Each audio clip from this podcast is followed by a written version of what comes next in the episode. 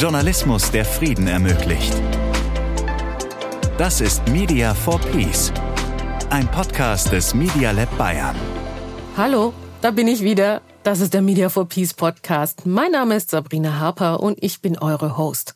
Das Wort Framing, das hat jeder Journalist und jede Journalistin schon mal in der Journalismusausbildung gehört. Falls du nicht weißt, was Framing ist, mach dir keine Sorgen, das erklären wir dir heute.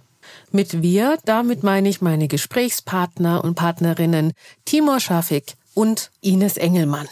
Framing, das ist quasi, wenn man eine Art Rahmen um etwas setzt. Das kann ganz unterschiedlich aussehen. Da ist zum Beispiel die Wortwahl, die wir unbewusst beeinflussen. Bei einem Unglück sprechen wir zum Beispiel von Überlebenden oder von Toten.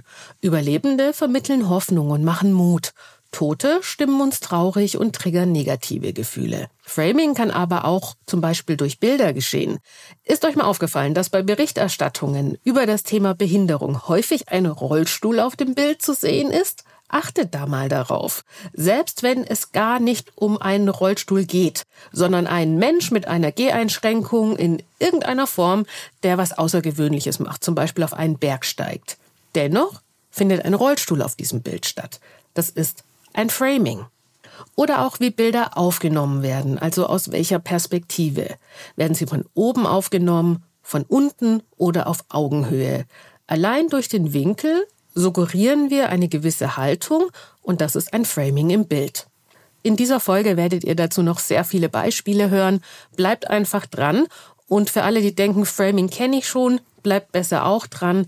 Denn wir sprechen zum Beispiel auch über Frame Setting und beantworten die Frage, ob Medienexperten denn vor einem Framing gefeit sind. Es gibt zahlreiche Studien zum Thema Framing. Darüber spreche ich gleich mit Ines Engelmann. Sie ist Professorin am Institut für Kommunikationswissenschaften an der Friedrich-Schiller-Universität in Jena. Zuvor möchte ich erst mit euch in die Praxis eintauchen. Inwiefern Framing im Media for Peace Projekt eine Rolle spielt, will ich von meinem nächsten Gesprächspartner wissen. Das Media for Peace Projekt dreht sich um friedensorientierten Journalismus. Wenn du dazu mehr erfahren möchtest, was da genau dahinter steckt oder was es mit den sogenannten Fellows auf sich hat, dann empfehle ich dir Folge zwei und drei von diesem Podcast. Einer dieser Fellows ist Timur Schafik aus dem Media for Peace Team. Und von ihm wollte ich unter anderem wissen, ob positives Framing auch bei ihm eine Rolle spielt. Media for Peace. Ganz nah dran. Hallo Timo, willkommen beim Podcast. Bevor wir ins Thema starten, mit dem möchte ich über Framing sprechen. Sag uns doch kurz ein bisschen was zu deinem Background. Hallo Sabrina, vielen Dank für die Einladung. Ich freue mich sehr, hier zu sein. Ich freue mich auch sehr, seit Oktober letzten Jahres im Media for Peace Fellowship, einer von elf Stipendiatinnen zu sein. Wenn ich das nicht mache, bin ich Journalist, freier Journalist und habe vor mittlerweile zwölf Jahren eine Agentur hier in München gegründet, Studio Monaco, die sich auf strategische Content-Beratung, Corporate Communications fokussiert hat. Wie du gesagt hast, du bist äh, Media for Peace Fellow und ich möchte gerne mit dir das Thema Framing besprechen. Und meine erste Frage lautet eigentlich, da Media for Peace sich auf Krisen- und Konfliktzonen spezialisiert hat, insbesondere Libanon und Afghanistan in diesem Fall, inwiefern ist der Einsatz von positivem Framing in der Berichterstattung über Konflikte und Krisen sinnvoll? Kann das das Vertrauen zwischen Bürgern und Bürgerinnen stärken? Das ist eher in vielerlei Hinsicht eine Interpretation oder eine Vereinfachung von Wirklichkeit, von Wahrnehmung, was ja Teil der Aufgabe von Medien per se ist, die Komplexität der, der Realität zu vereinfachen, zu transportieren, verständlich zu machen. Und darum ist, ich würde eigentlich ungern von positivem Framing sprechen, sondern vielmehr von konstruktivem Framing, wenn es um das Media for Peace Fellowship geht und die Frage, wie wir Peace Journalism oder Conflict Sensitive Journalism jetzt in den Fokusregionen Libanon und Afghanistan stärken, aber vielleicht auch darüber hinaus. Meinst du denn, dass es aktuell in der Berichterstattung so ist, dass peace-oriented oder friedensfördernde Impulse zu kurz kommen? Ja, oder sie sind vielleicht zu leise. Ich weiß nicht, ob sie zu kurz kommen, sie werden aber nicht gehört, weil der Breaking News Cycle, ja, also da passiert das und das und darüber muss relativ schnell in einer, in einer relativ hohen Taktung berichtet werden, so schnell und so laut ist, dass wie gesagt, konstruktive Framing, was es ja gibt, oder positive Framing, was es gibt, nicht zum Tragen kommt im Moment. Und da ist es sicherlich eine, nicht Aufgabe oder ein Bestreben des Media for Peace Projektes und des Programms, ja, wie der Name schon sagt, den Rahmen dafür zu schaffen, dass Vertrauen hergestellt wird zwischen Rezipienten, aber vor allem zwischen Rezipientinnen und Medien. Denn da hat in, den letzten Jahren, und das ist ja kein Geheimnis, ein extremer Vertrauensverlust stattgefunden, den es gerade in, in Konflikt- und Krisenregionen wieder aufzubauen gilt, meiner Meinung nach. Und da kann konstruktives Framing natürlich einen kleinen Beitrag zu leisten. Es ist sicherlich ein kleiner Baustein in, in der Frage, wie können wir diesen, erstens diesen Breaking News Cycle durchbrechen, den es immer geben wird. Den wird es auch weiterhin geben. Der wird nicht verschwinden. Aber wie können wir dem vielleicht ein Gegengewicht gegenüberstellen? Und die zweite große Frage, die uns im Projekt umtreibt und auch Framing im weitesten Sinne betrifft, ist, wie können wir Räume schaffen, um Vertrauen zwischen Rezipientinnen untereinander und Bürgerinnen und Bürgern und den Medien auf der anderen Seite wiederherzustellen. Und ein Aspekt, den ihr jetzt herausgegriffen habt bei euren Überlegungen, ist der Dialog. Ihr setzt stark auf Dialog. Warum ist das so ein wichtiger Aspekt? Weil zu wenig besprochen wird miteinander. naja, man kann auch viel sprechen, aber es kommt nichts an. Um vernünftig, konstruktiv zu streiten. Also Dialog heißt ja nicht, dass man immer einer Meinung sein muss. Im Gegenteil, in Konflikten ist es nun mal so, dass unterschiedliche Konfliktparteien sich gegenüberstehen und nicht einer Meinung sind. Trotzdem muss man diesen Konfliktparteien unserer Meinung nach einen geschützten Raum geben, um in den Dialog zu treten, in welcher Form das auch immer ist, um letztlich aufzumachen und einen Raum zu schaffen, der unterschiedliche Meinungen streitbar, durchaus auch hart, aber fair zulässt und dann miteinander in den Austausch zu gehen. Darum haben wir uns entschieden, dass wir nennen das Dialogue Promoting Formats eine Voraussetzung oder ein Pfeiler des Media for Peace Produktes sein kann, was wir dann Ende des Jahres hoffentlich auf den Markt bringen. Nicht zwangsläufig, aber wir sind im Moment in der Richtung unterwegs, dass wir sagen, es gibt vernachlässigte Zielgruppen, überall auf der Welt, aber vor allem in Konflikt- und Krisenregionen, die, und das haben wir in unserer User Research im vergangenen Jahr und auch Anfang dieses Jahres mit Journalisten, aber auch mit, mit Audiences, also mit Zielgruppen herausfinden können, die gehört werden wollen. Es gibt Menschen dort, die wollen reden, die wollen sprechen, die wollen sich streiten, konstruktiv streiten, die aber nicht die Möglichkeit haben, nicht den Raum dafür haben, diese Streitkultur zu leben. Und das war für uns ein Anlass zu sagen, okay, wir schaffen diese Dialog Promoting Formats, diese dialogfördernden Formate, um eben diese Räume zu öffnen. Was natürlich mit extrem vielen Herausforderungen gerade in Ländern wie, wie Libanon oder in Afghanistan verbunden ist. Du sprichst von Räumen, damit gemeint sind aber nicht nur physische Räume, damit sind auch gemeint Kontexte wahrscheinlich. Vielleicht kannst du uns diesen Begriff Raum noch mal ein bisschen näher erläutern da sind wir eigentlich schon wieder so ein bisschen im Framing-Thema. Also Framing, Framing okay. muss ja nichts Schlechtes sein. Wir, wir, wir denken ja immer, wenn etwas geframed wird, dann werden, wird damit versucht, eine bestimmte Agenda zu verfolgen und bestimmte Positionen zu vertreten oder zu stärken.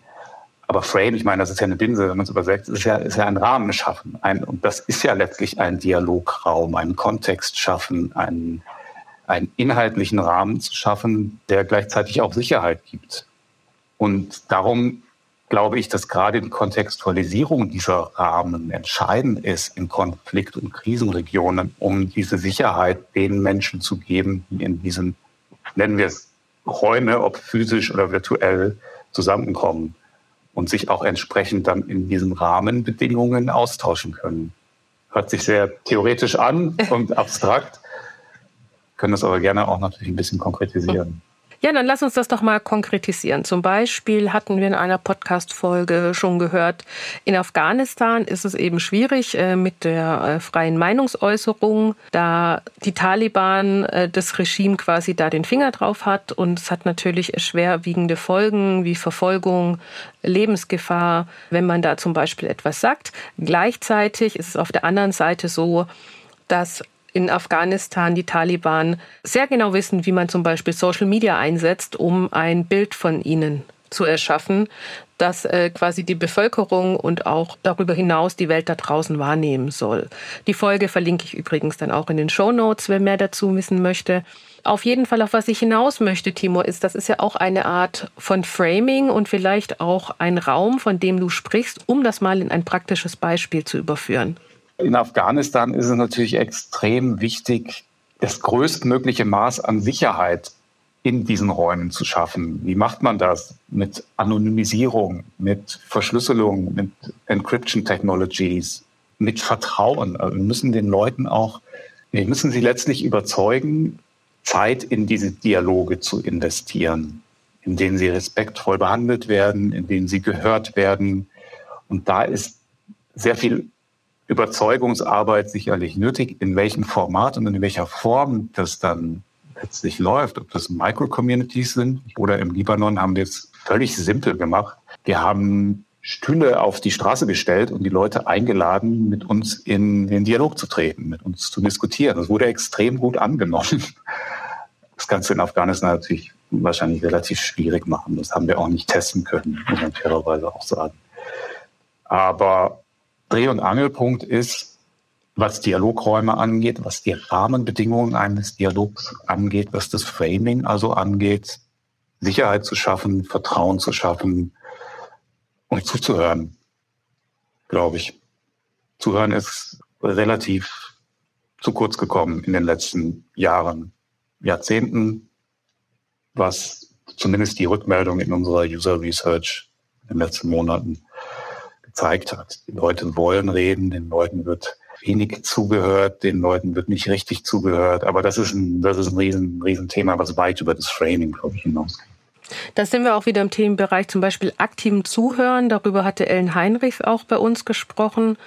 Und äh, damit sind wir eigentlich auch wieder am Anfang des Gesprächs, als ich gesagt habe, äh, man kann schon viel reden, aber man kann auch aneinander vorbeireden das hört sich ja immer schön an und ist so schnell dahingesagt, aber Dialog ist jetzt auch nicht von heute auf morgen machbar, glaube ich. Also jetzt gar nicht so sehr von der Frage herkommend, wer macht denn beim Dialog mit, sondern wer moderiert das denn? Wer ist denn in der Lage, überhaupt Dialoge konstruktiv zu führen, zu begleiten, zu leiten? Das ist nicht ohne.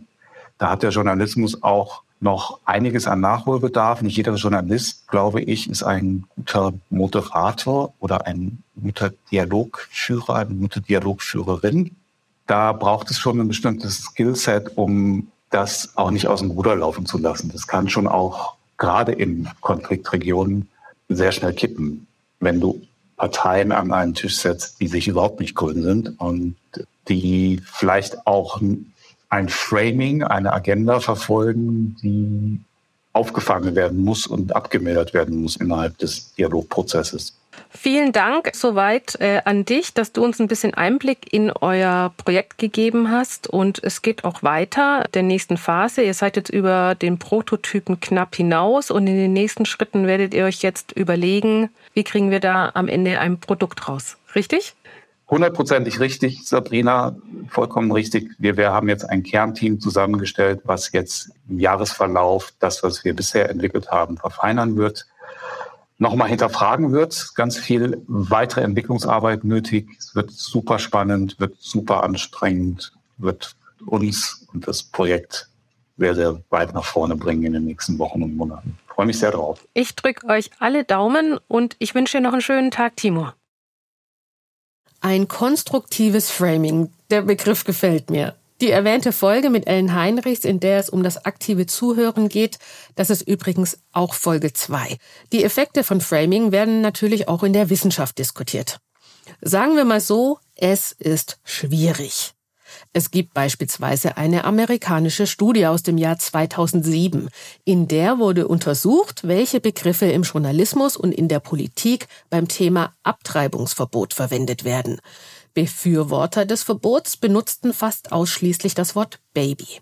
Menschen, die sich gegen das Verbot aussprechen, das Wort Fötus. Und die Untersuchung ging noch weiter. Je nachdem, welche Medien konsumiert wurden, glichen die Leute ihre Meinung an. Aber kann das wirklich sein? Das habe ich unter anderem Frau Professor Dr. Ines Engelmann gefragt. Media for Peace. Insights. Hallo Ines. Schön, dass du Zeit hast für unseren Podcast. Ja, hallo Sabrina. Schön, dass du mich eingeladen hast. Bevor wir starten, kannst du uns kurz sagen, was du sonst so treibst, wenn du nicht gerade hier in diesem Podcast bist? Ja, also ich bin äh, Professorin für empirische Methoden der Kommunikationswissenschaft an der Uni Jena. Und ich interessiere mich natürlich nicht nur für Methoden, sondern insbesondere ist mein Schwerpunkt die politische Journalismusforschung. Und da mache ich allerhand Dinge, also insbesondere auch so Inhaltsanalysen, also wie journalistische Inhalte dargestellt werden, wie die entstehen und teilweise auch, wie die wirken können auf uns Hörerinnen, Leserinnen, Zuschauerinnen. Ich habe dich angesprochen zum Thema Framing. Da kennst du dich sehr gut aus und ich möchte dich gleich als erstes fragen. Ist Framing Manipulation? Oh, schwere Frage. Also Manipulation, das klingt ja so absichtlich. Irgendwie klingt es auch negativ. Natürlich äh, können Unternehmen oder auch soziale Bewegungen Framing strategisch nutzen, um bestimmte Sichtweisen auf Themen oder Interpretationen von Themen öffentlich sichtbar zu machen. Also sie können eine Art Lesart von einem Thema verbreiten und vielleicht auch für uns Leserinnen und Zuschauerinnen zugänglicher machen. Aber grundsätzlich würde ich erstmal sagen, Framing ist keine Manipulation, nichts Absichtliches, sondern eine unbewusste, unabsichtliche Konstruktion von Themen, also sowohl in unseren Köpfen als auch in der Berichterstattung über Themen. Also das gilt sowohl für JournalistInnen als auch für NutzerInnen. Denn die Realität äh, da draußen, die Themen in der Realität, die sind einfach so komplex, so dass Medien sie auch gar nicht in jedem Beitrag in all ihren Facetten abbilden könnten. Ja, also je nach Vorstellungen äh, von JournalistInnen oder nach den Vorstellungen der Quellen, bei denen die JournalistInnen recherchieren, nehmen sie also mehr oder weniger bewusst oder unbewusst eine bestimmte Sichtweise auf ein Thema ein. Das heißt, sie machen manche Aspekte sichtbarer, andere Themen vernachlässigen sie eher oder müssen sie auch zwangsläufig vernachlässigen, sei es aufgrund begrenzter Platzkapazitäten in der Zeitung oder Zeitkapazitäten im Fernsehen oder auch aufgrund der begrenzten Aufmerksamkeit, die wir alle haben. Das gilt dann insbesondere für die Vielfalt an Informationen im Internet. Du hast jetzt schon einiges genannt. Also welche Effekte hat denn Framing auf Rezipienten in den Medien? Also die Leserinnen, die Hörerinnen, die Zuschauerinnen, die Nutzerinnen, in welcher Form auch immer. Ja, da kann es ganz verschiedene Effekte geben. Wir sagen auch Wirkungen von Framing-Effekten. Also wir unterscheiden hier einerseits Wirkungen auf unsere Vorstellungen. Also was wissen wir, wenn wir geframte Beiträge gelesen haben? Was für Wissen resultiert daraus für uns? Aber natürlich kann Framing auch Einstellungen beeinflussen, also wie wir bestimmte politische Maßnahmen bewerten, wie wir sie finden, ob wir sie gutheißen oder schlecht heißen. Auch Emotionen können beeinflusst werden durch Framing, also ob wir positive Emotionen mitnehmen äh, durch Medienbeiträge, also ob wir Hoffnungen, Freude daraus schöpfen oder ob wir vielleicht eher ärgerlich oder wütend oder traurig sind. Und natürlich ist es auch möglich, dass Framing Verhaltensweisen beeinflussen kann. Also im politischen Kontext, ob wir wählen gehen, wen wir gegebenenfalls wählen oder auch nicht wählen oder ob wir uns entscheiden, uns politisch äh, zu engagieren oder ob wir das nicht tun. Also es sind verschiedenste Wirkungen denkbar. Ich habe vorhin schon in der Moderation ein Beispiel genannt. Da ging es um Abtreibungsverbot in Amerika, in den USA. Das äh, ist ja wieder hochgeschwappt war aber schon mal vor nun 15 Jahren Thema. Da äh, wurde das untersucht und geschaut, welche Worte Politiker, Politikerinnen, Journalisten, Journalistinnen benutzen. Und da waren quasi die Worte Baby und Fötus im Mittelpunkt. Und zwar, wenn das Wort Baby benutzt hatte, haben sich die Leute eher für das Verbot ausgesprochen. Und wenn das Wort Fötus benutzt wurde, haben sich die Leute eher gegen das Verbot ausgesprochen. Das wäre ja genau so ein Beispiel, was du gerade nennst, mit Beeinflussung oder was man benutzt eben in Aussagen und was nicht. Ja, also den Aspekt, den du jetzt angesprochen hast, da geht es erstmal darum, so Framing aus so einer sprachlichen Sichtweise zu betrachten. Also indem man verschiedene Begrifflichkeiten für ein Phänomen verwendet und damit schon eine bestimmte Wertung nahelegt. Man könnte jetzt bei diesem Abtreibungsbeispiel, wenn wir da mal bleiben wollen, auch andere Bedeutungen konstruieren, wo es vielleicht nicht so sehr um die sprachliche Ebene geht, sondern wo wir vielleicht uns die Werte anschauen, die damit kommuniziert werden. Ja, also gerade bei dem Thema Abtreibung geht es ja einerseits darum, die Freiheit äh, der Frau zu stärken oder diesen Wert Freiheit anzusprechen, dass sie selbst entscheiden kann oder eben ein anderer Wert der Schutz des ungeborenen Lebens. Ja, also Werteframing wäre hier so ein Stichwort. Das ist so das eine, dass wir sehr viele verschiedene Bedeutungen erstmal haben, um Framing zu definieren. Darüber hinaus unterscheiden wir insbesondere in der Kommunikationswissenschaft verschiedene Bereiche, in denen Frames eine Rolle spielen. Also wir haben da zum einen das journalistische Frame-Setting, also die kognitiven Bezugsrahmen, das, was so Journalistinnen und Journalisten denken, das äh, kann man schon als journalistische Frames bezeichnen und diese Vorstellungen, die Journalisten haben von einem Thema, die können sich dann in den Beiträgen, die sie verfassen, niederschlagen. Also wir sagen dann auch, Journalistinnen und Journalisten lassen ihre eigenen Vorstellungen und Schemata, Deutungen, aber auch ihre Vorbehalte in ihre Beiträge einfließen.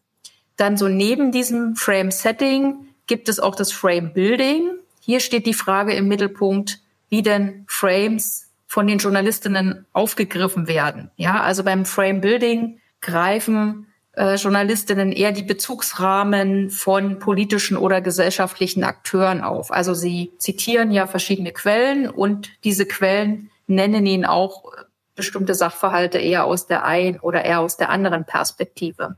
Und dann haben wir noch das, worüber wir schon gesprochen haben, nämlich die Framing-Effekte, also die Frage, wie Frames der Berichterstattung bei Leserinnen und Zuschauerinnen wirken. Also indem Journalistinnen in ihren Beiträgen eigene Bezugsrahmen aufspannen oder den Rahmen von politischen, von gesellschaftlichen Akteuren aufgreifen, legen sie bei Leserinnen und Zuschauerinnen auch bestimmte Urteile nahe. Ein äh, Negativbeispiel, woran ich da denken muss, ist äh, Donald Trump und Covid-19. Das wurde ja in den USA dann als Chinese Virus bezeichnet. Oder er hat das so vorangetrieben und es war ja nicht nur diskriminierend, sondern war das auch ein klassisches Framing, weil man hat ja dann gesehen, dass die Angriffsrate auf amerikanische Bürgerinnen, die chinesisch gelesen wurden, gestiegen ist. Also ist das so ein klassisches Framing? Kann man daraus ableiten, ja, sowas wirkt? Ja, in jedem Fall. Äh, ähm, das ist auf jeden Fall ein Frame-Element, würden wir vielleicht sagen. Also es gibt so einen, eine ganz grundlegende Definition von Frames, die da sagt, ein Frame besteht aus verschiedenen Elementen. Also ein Problem, ein Thema muss erstmal definiert werden. Dann muss jemandem die Verantwortung oder die Schuld zugeschrieben werden. Also in diesem Fall werden halt als die Schuldigen für die Corona-Pandemie die Chinesen gesehen, ja. Mhm.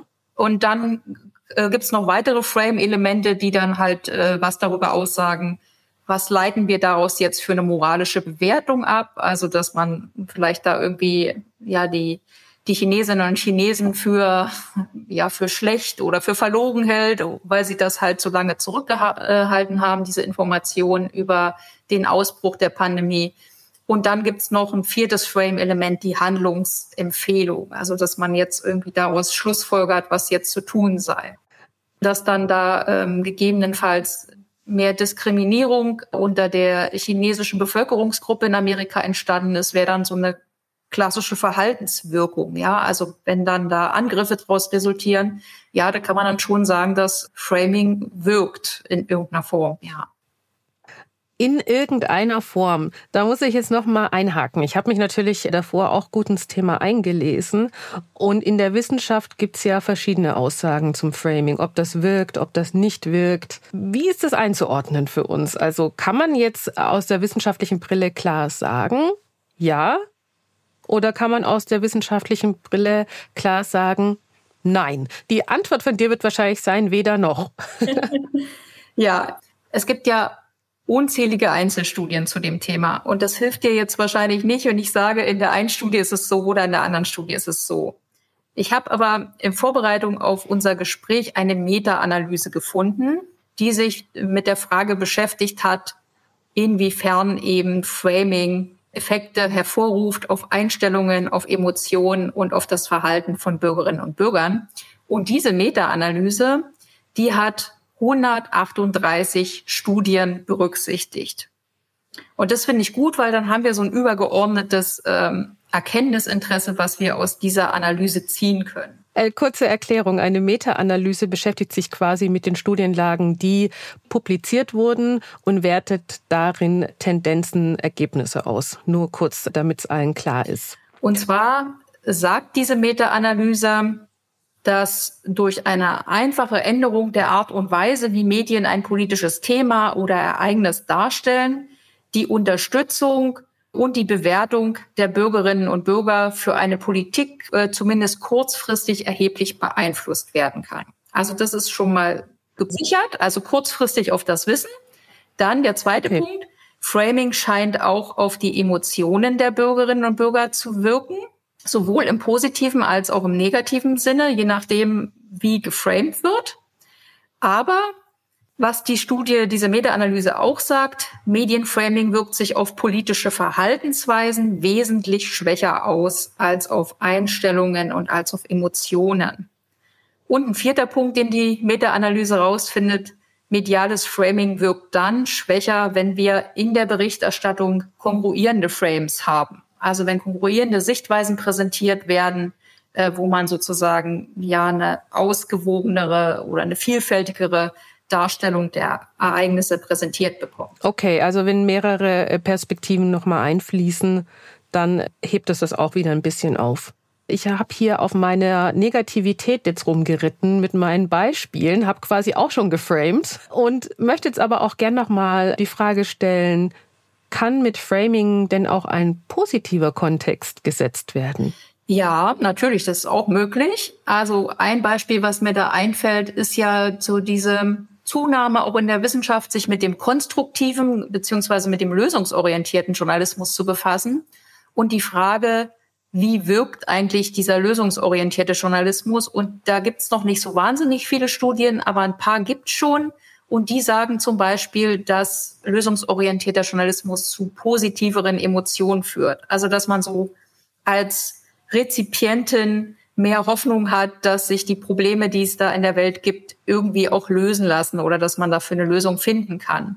Ein anderes Beispiel, das ich dir hier vorstellen kann, ist ein Experiment, äh, wo gefragt wurde, unter welchen Bedingungen Bürgerinnen und Bürger politische Entscheidungen für Auslandseinsätze der Bundeswehr anerkennen. Ja, also auch das kann von der Mediendarstellung abhängen. Und die Annahme wurde in einem Experiment geprüft, dass eben die Mediendarstellung einen Einfluss darauf haben kann, ob man Auslandseinsätze der Bundeswehr eher befürwortet oder ablehnt. Und hier hat eine Experimentalgruppe eine Artikelversion bekommen, wo der Bundeswehreinsatz in einen humanitären Frame gestellt wurde. Also humanitärer Frame meint, dass man halt äh, in dem Artikel beschreibt, äh, dass die Zivilbevölkerung sehr leidet und dass man eben diese humanitäre Katastrophe beenden muss, irgendwie die Bundeswehr braucht, äh, um dort zu helfen.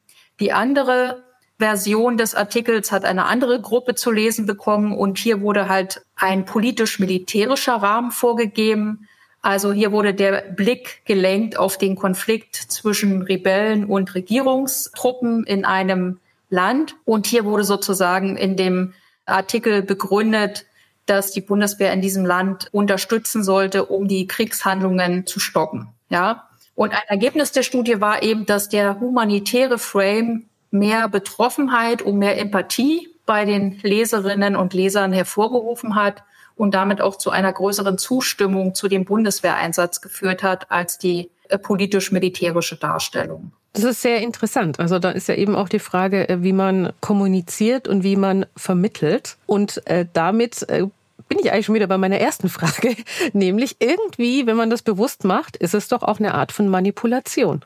Es ist halt gar nicht so einfach, auch in der Wissenschaft herauszubekommen, ob das eine Strategie ist, ob das was Bewusstes ist oder ob das nicht ganz unbewusst passiert, dass uns bestimmte Deutungsmuster näher liegen als andere. Man könnte vielleicht auch sagen, die Quellen, die im Journalismus befragt werden, die sind vielleicht eher die, die so einen strategischen Einsatz von Framing befördern während der Journalist oder die Journalistin da vielleicht auch ein bisschen davon abhängig ist, was ihr dann äh, präsentiert wird für eine Version. Ja. Da haben wir ja zwei Gruppen. Zum einen die Medienexperten und Expertinnen, äh, die Nachrichten erstellen oder sich damit beschäftigen, Beiträge erstellen und zum anderen die Konsumentinnen und Konsumenten. Da würde ich gerne jetzt noch mal zwei Stränge aufmachen. Also Konsumentinnen und Konsumenten gehe ich jetzt so aus deinen Aussagen heraus, haben oft gar nicht so das Bewusstsein für dieses Framing oder doch?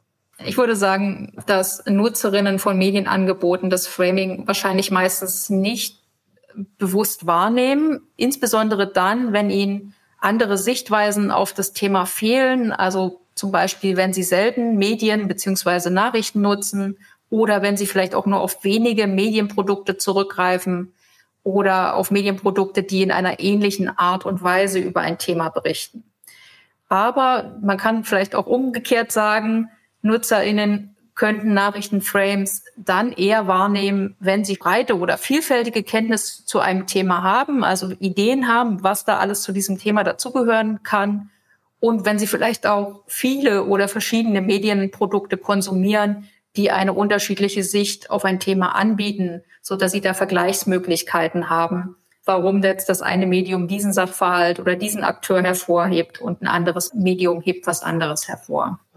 Können wir Medienprofis, also ich würde dich und mich jetzt mal als Medienexpertinnen bezeichnen und äh, die vielen Journalisten, Journalistinnen, Menschen, die in der Redaktion arbeiten und so weiter, die würde ich ja schon als Medienexperten und Expertinnen bezeichnen. Sind die denn gefeit vor Framing? Nein, ich glaube, wir als Medienprofis sind da auch nicht unbedingt besser darin. Na klar, wir haben mehr Hintergrundwissen zum Framing, aber wir haben ja nicht unbedingt äh, zu einzelnen Themen der aktuellen Berichterstattung mehr Hintergrundwissen. Ja, nimm mal den Ukraine-Krieg als Beispiel. Du und ich, wir sind beide nicht dabei beim Kriegsgeschehen, sondern wir sind beide auf Berichterstattung darüber angewiesen. Ja, und wenn nun viele der deutschen äh, Journalistinnen auf ähnliche Quellen zurückgreifen können oder müssen. Oder wenn alle Quellen zum Beispiel aus dem Politikbetrieb einheitlich feststellen, dass Russland schuld an dem Konflikt ist, dann bekommen wir Medienprofis auch nur eine Sicht angeboten. Und wir können möglicherweise nicht hinterfragen, dass es eine andere Sicht geben könnte. Ja, also dass vielleicht äh, Russland in den Jahren vor dem Kriegsbeginn auch Sicherheitsinteressen artikuliert hat und Abkommen vorgeschlagen hat, die die USA und die NATO zurückgewiesen haben. Ja, also wenn wir das nicht erfahren, dann sind wir auch einem Framing ausgeliefert. Ja, also ich würde sagen, schon Framing ist häufig ein unbewusster Prozess. Also das gilt sowohl für das journalistische Framing als auch dann für unsere Vorstellung über ein Thema aufgrund der Berichterstattung. Ich danke dir sehr, dass du mit uns da ein bisschen genauer hingeschaut hast. Also ich habe eigentlich noch 200 Fragen. Vielleicht äh, müssen wir noch mal einen ganzen Podcast darüber machen, weil es ist wirklich sehr, sehr komplex. Aber ich danke dir auf jeden Fall, dass wir das in diese kurze Zeit ein bisschen reinpacken konnten. Und äh, wenn es weitere Fragen gibt oder irgendwas, kann natürlich mir jeder schreiben auf LinkedIn oder über die Media Lab Seite. Und dann schauen wir mal, ob wir uns hier wieder treffen, Ines. Ja, gerne. Ich danke dir für die Einladung und für das spannende Gespräch. Halten wir fest. Dass es ein Framing gibt, ist wohl unumstritten. Dass es einen Effekt hat, ist auch klar. Aber wie es letzten Endes genau wirkt, das ist noch nicht ganz belegt. So oder so, Framing ist auf jeden Fall ein machtvolles Tool mit vielen Facetten. Wenn dir diese Folge gefallen hat, dann lass mir gern ein Like da und abonniere diesen Podcast, um die kommende Folge nicht zu verpassen.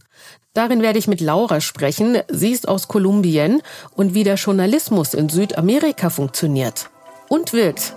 Das erfahren wir dann in zwei Wochen. Ich bin Sabrina Harper und wir hören uns bald wieder. Media for Peace, der Podcast für friedensorientierten Journalismus. Eine Produktion des Media Lab Bayern. Media for Peace ist eine Kooperation mit dem DTEC BW, Zentrum für Digitalisierungs- und Technologieforschung der Bundeswehr und der Universität der Bundeswehr München.